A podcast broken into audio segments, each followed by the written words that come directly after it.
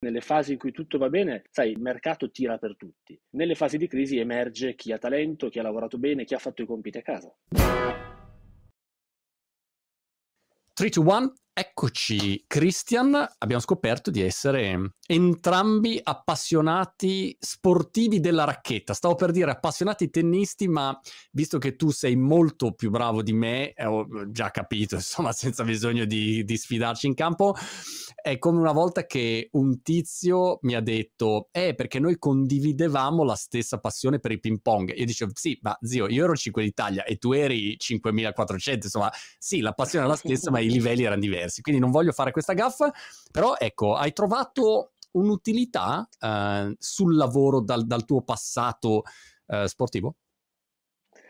Beh, sì, il fatto di, come dire, non mollare mai, sapere che i risultati sono frutto del lavoro. Eh, devi lavorare duramente, allenarti per poter arrivare, no, a raccogliere dei risultati. Questo vale nello sport, che è la metafora anche poi nella vita e nel lavoro.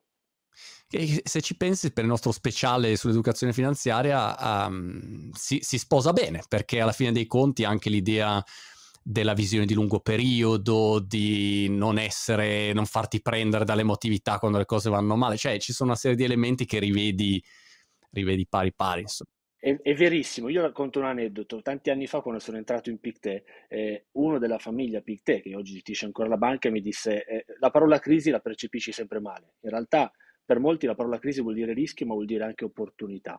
È l'opportunità di dimostrare che tu hai studiato, che hai lavorato bene, prima, prima degli altri, perché poi nelle fasi in cui tutto va bene, sai, eh, il mercato tira per tutti.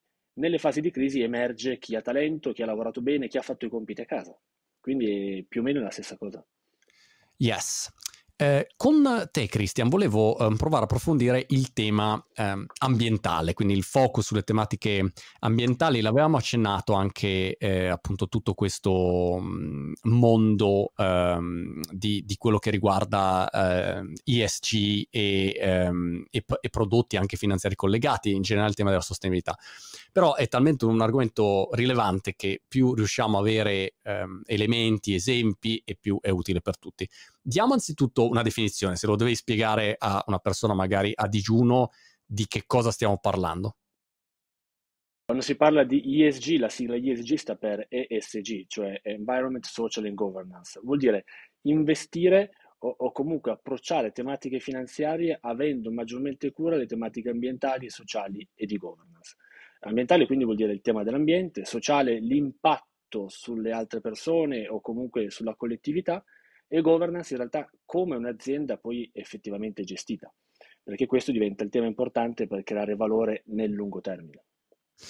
Di questi elementi, quali sono quelli che parlando con tanti investitori, tanti clienti, come dire, vengono più fuori o quali sono gli elementi o qual è eh, l'elemento che fa più eh, appeal, che è più comprensibile, che scatena più una reazione? Guarda, quello più tangibile, quello che in realtà è anche più facilmente comprensibile è il tema ambientale. Quindi se io dovessi chiedere, a, e lo faccio spesso, a qualsiasi risparmiatore, quale di questi temi lui ha più a cuore, ti risponde l'ambiente, perché alla fine siamo un po' consapevoli delle tematiche ambientali e anche quello che vediamo più vicino a noi stessi. Se in realtà ti facessi la stessa domanda la facessi a un gestore, a uno che lavora sui mercati e lo fa da anni, ti risponde che le tematiche ambientali sono concrete, sono tangibili, ma che quello principale per lui è il tema della governance, ovvero come ah. un'azienda è gestita, perché poi come riesci realmente a tramutare no, l'investimento e la creazione di valore nel tempo in rendimenti. Però se oggi guardiamo al presente è il tema ambientale e l'ambiente, ah. perché siamo tutti un po' consapevoli grazie a Greta Thunberg, grazie a, a tanti video che abbiamo visto, forse che viviamo una fase di transizione ambientale importante. Peraltro, sai che eh, c'è una notizia di attualità nel mondo cripto che riguarda FTX, che è l'exchange eh, che mh, mm, è andato in bancarotta bruciando un sacco di soldi, mh, mm, truffe, casini, tutto. E pensavo mentre stai parlando che se uno avesse guardato la governance, cioè si fosse concentrato su quello dicendo ok, ma la governance di questi signori com'è fatta? Beh, insomma, due dubbietti ce li avrebbe avuti, insomma, entrando nel merito di quell'elemento. Quindi è incredibile come magari uno lo ignora all'inizio, ma poi da, da, un giorno all'altro il tuo investimento va a zero nel momento in cui manca o è mal gestita quella parte. Insomma, quindi è un elemento ovviamente importante. Per i grandi risparmiatori e i grandi investitori è la parte più importante, perché vuol dire un'azienda da chi è rappresentata? Dal CEO. Bene, ma non è l'unica persona che prende decisioni, c'è un board. E quel board come è composto? Ci sono dei membri indipendenti, ci sono membri che hanno lavorato in quel settore, ci sono membri accademici, perché allora la differenza di opinione e soprattutto di caratteristiche, no? di background, di curriculum, in realtà cresce la competenza di quell'azienda di saper capire e interpretare il presente e il futuro. C'è stata forse sull'ambiente anche molta più campagna, come dicevi tu prima, anche più documentari, film, approfondimenti, iniziative, mentre magari ecco, un elemento come la governance è ancora percepito un po' come, come addetti ai lavori, ecco, forse c'è anche questa, questa differenza. Chiaro. Chiaro. Vabbè, sull'ambiente abbiamo visto tanti numeri, sull'ambiente poi eh, citavo Greta, in realtà c'era un documentario bellissimo eh, di DiCaprio, il punto di non ritorno, dove con le immagini, no, il suo viaggio in giro per il mondo ti mette davanti agli occhi una realtà che forse non è quella che hai sotto casa, ma che fa parte del pianeta in cui vivi e quindi ti rende più consapevole sul presente e sull'emergenza ambientale.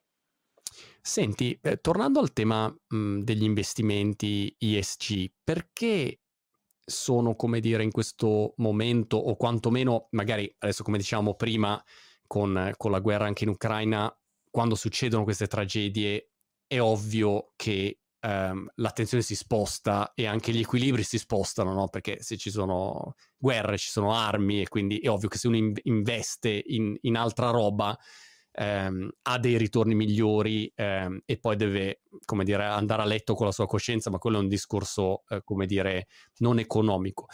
Però uh, perché in questo momento, in questi anni, c'è stata questa attenzione, si è spostata l'attenzione su questo mondo ISP?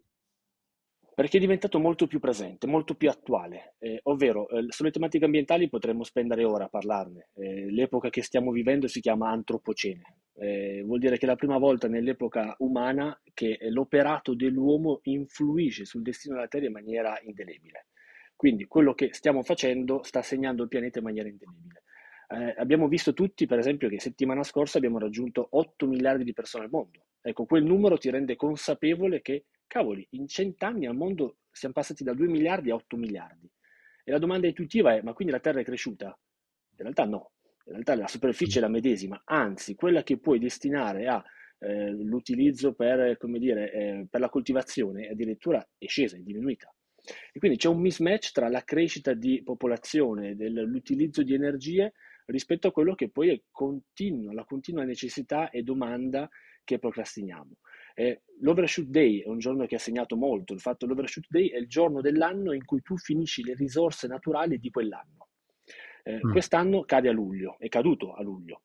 Vuol dire che eh, noi consumiamo le risorse di un pianeta e mezzo, perché se eh, l'overshoot vuol dire finire le risorse dell'anno corrente, noi a agosto, settembre, ottobre, novembre, dicembre di quest'anno stiamo consumando le risorse del 2023. Quindi mm. questa cosa qui esce un po' dal concetto tecnico, eh, scientifico della complessità dei numeri, è intuitivo. Cavoli, c'è qualcosa che non quadra. E questo quindi è quello che io chiamo consapevolezza, siamo tutti più consapevoli. Poi si aggiungono due fattori importanti. Uno è l'agenda dei governi. Sappiamo bene che la regolamentazione, la normativa ti porta in certi momenti, come dire, a approcciare dei settori perché vedi gli investimenti pubblici anche in quei settori.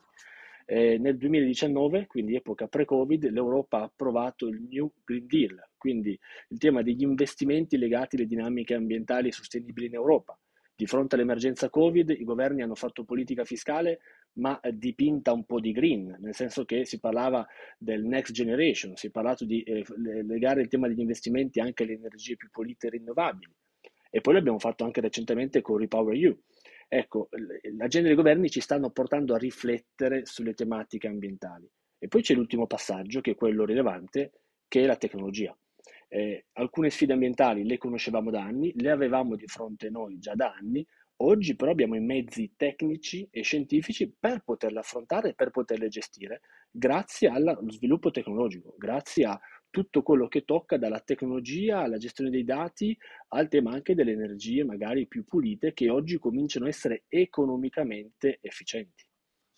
Peraltro, Christian, vedo nel mio diciamo, mondo più digital tech l'esplosione di tutti gli strumenti di intelligenza artificiale nei campi più incredibili. Peraltro, ho appena letto una notizia di un brano che in Cina, un brano musicale che in Cina ha fatto 100 milioni di streams, 100 milioni di, di ascolti, e è interamente generato voce e, e musica uh, in AI e, e, ogni giorno vedi robe incredibili che ci wow. E questo ovviamente è, è una mano enorme se poi la applichi bene no, a, tutto il tema, a tutto il tema ambientale. Ma um, ri- riusciamo a dare magari qualche esempio pratico per le persone che ci ascoltano per dire ok ma Uh, tutto questo bel discorso, ma alla fine dei conti poi um, dov'è che si va a parare? Ci sono degli esempi concreti che potremmo dare?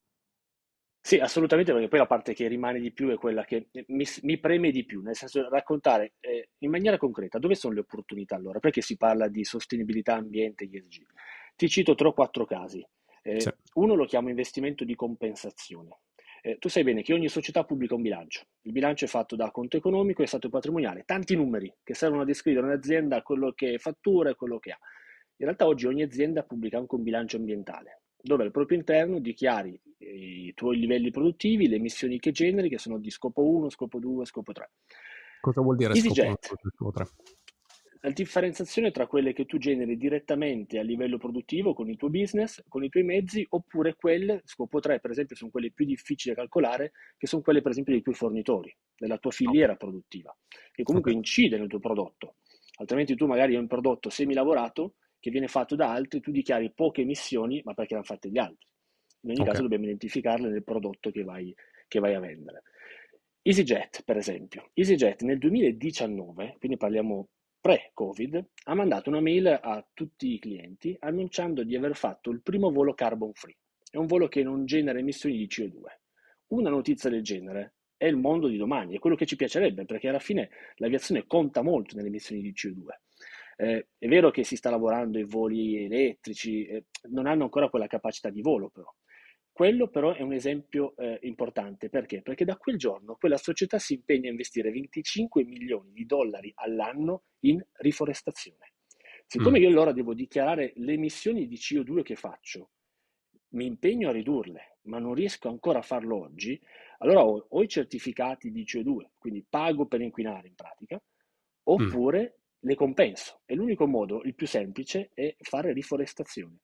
Ci sono società che lavorano nel settore della riforestazione che lavorano come non mai, perché oggi è una necessità non di quell'azienda, di tutte le aziende che si devono allineare quei requisiti ESG. Questo okay. è un passaggio importante. Quindi, questo è, un es- chiama... quindi è compensazione questo, un esempio di compensazione. Investimento di compensazione. Poi c'è il tema di innovazione di prodotto.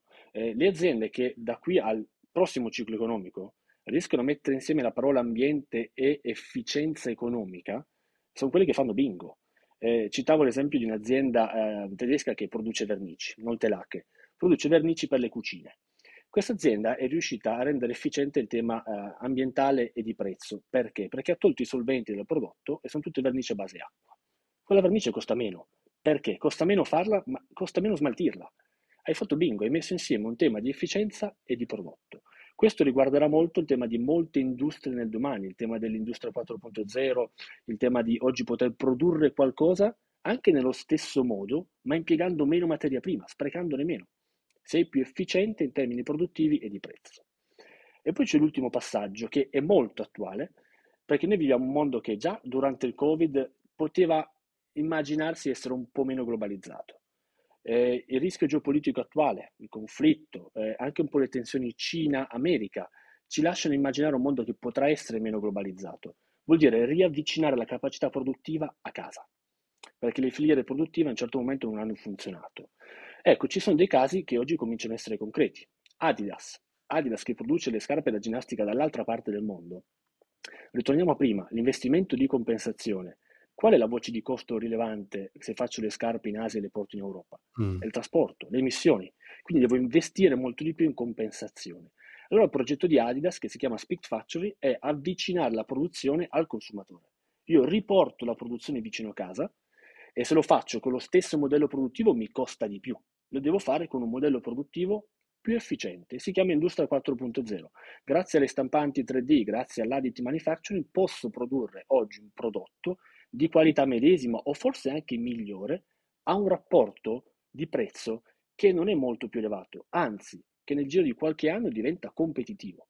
Ecco, questo diventa un tema oggi ambientale, perché vuol dire produrre meglio, con meno impatto ambientale e possibilmente anche a un costo efficiente.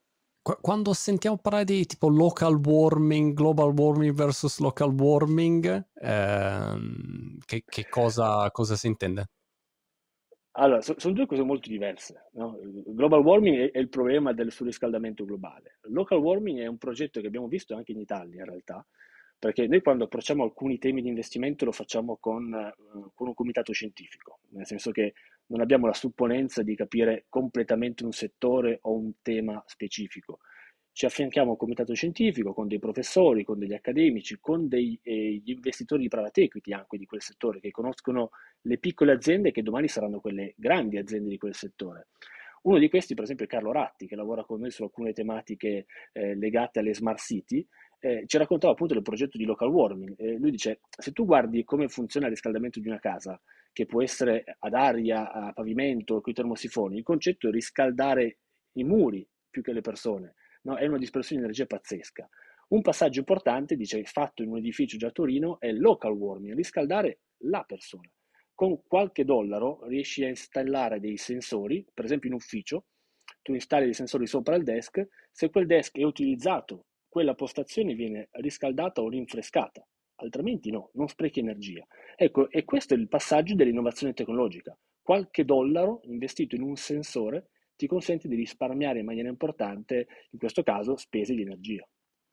Hai fatto venire in mente una società che fa irrigazione e fanno irrigazione a goccia, dove a quel punto, anche nel loro caso, usano tutta una parte di tecnologia per capire dov'è che bisogna annaffiare al posto di annaffiare, come dire, a caso, a pioggia, così annaffiamo tutto, no, no, annaffiamo quello che serve e anche con modelli predittivi in base a quello che sarà il tempo. Mm, quindi è, è molto interessante anche, anche, tutta questa parte di, di um, intelligenza che viene aggiunta a, alle varie attività.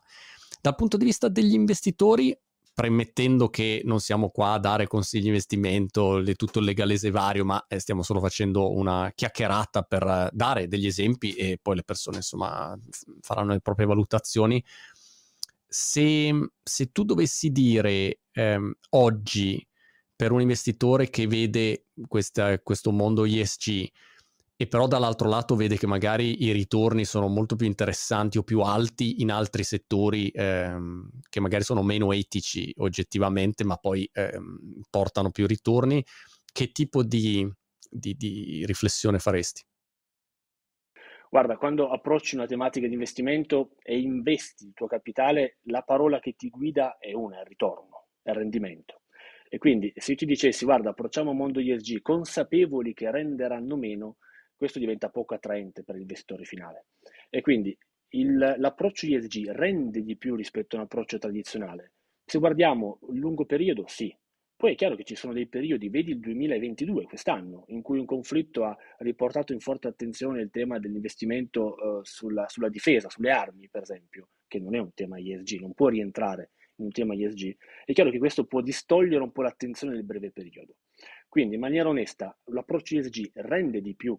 Se guardiamo la storia, un differenziale a favore c'è, sì, marginale, ma era la storia, e dove quell'approccio era poco enfatizzato eravamo meno consapevoli di quell'approccio e oggi lo siamo di più. L'approccio centrale è il tema di rischio. Tu citavi prima il caso di NXT. Eh, se tu guardi l'approccio di rischio vuol dire grazie a un filtro, grazie a un investimento più attento sui temi ambientali e sociali di governance, mi evito quelle problematiche. Mi evito di investire in aziende, in strumenti o magari anche in titoli che potenzialmente sono meno attinenti a quelle tematiche e rappresentano un maggior rischio. Quindi quello è un tema importante. La forte attenzione però deve essere guidata da dove vanno i grandi investitori. Eh, noi siamo un investitore privato, sì, guardo Christian, sono un investitore privato, ma rappresento una banca. Ecco, una banca in realtà è un grande investitore, un fondo pensione è un grande investitore e hanno delle linee guida che non sono la performance di domani mattina, è la performance dei prossimi 3, 5 o 10 anni. E quell'approccio, l'approccio ESG, oggi è centrale per tutti i grandi investitori a livello internazionale. Di conseguenza vuol dire che i grandi flussi di investimento, no, in maniera costante, eh, eh, dettate anche da Cili, quindi con fasi maggiori, fasi minori, andranno verso quelle dinamiche. Quindi tra qualche anno sono profondamente certo che non parleremo più di approccio ESG o no ESG, perché sarà l'unico approccio. Come si fa operativamente a, a capire se un'azienda è, come dire, ESG compliant o se uno decide di dire ok, voglio investire nel mondo ESG, c'è un bollino di qualità, c'è un, come dire, come funziona praticamente per chi fosse a digiuno di questo argomento? Allora, la, la, la, regolamentazione ci ha aiutato un po' nell'ultimo periodo, perché eh, se mi facevi questa domanda un anno fa ti dicevo guarda è ancora un po' tanto soggettivo, nel senso che noi, eh, ogni società che eh, studiamo, analizziamo, gli diamo noi un nostro rating per capire ah. in base ai nostri standard quanto è ESG e quanto è attenta a ogni singola tematica. Addirittura ci spingiamo oltre, ogni singola azienda vediamo quanto è allineata ai 17 obiettivi di sviluppo sostenibili dell'ONU addirittura.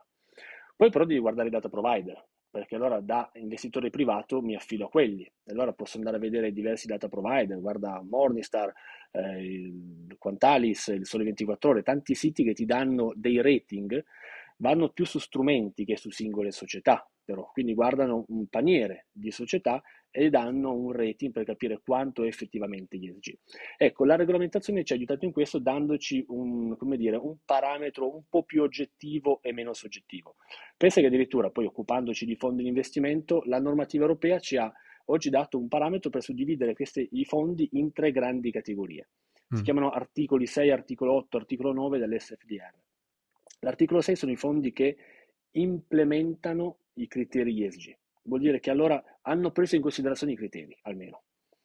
Poi c'è l'approccio 8, che non solo li prendono in considerazione nell'articolo 8, ma investono in quelle reputate le best in class, quindi quelle che sono allineate ai criteri ESG e si collocano tra le migliori. Poi c'è l'articolo 9, dove oggi buona parte dei nostri fondi si colloca, che non solo sono i best in class, ma hanno, si dice, un impatto positivo. Lì dai mondo ESG arrivi all'impact investing, quindi sono aziende che oltre a essere allineate hanno un modello operativo che addirittura genera un impatto positivo a livello di ambiente, sociale e governance. Ecco, queste aziende sono quelle che potenzialmente nel lungo termine ci daranno più soddisfazioni. Cristian, ti ringrazio moltissimo, sei stato molto chiaro, do appuntamento a tutti al prossimo uh, speciale, alla prossima puntata del nostro speciale sull'educazione finanziaria e um, ci vediamo su un campo da tennis, allora allenati perché io arriverò preparato. Volentieri. Anche a padel, quando vuoi. ciao, ciao, ciao.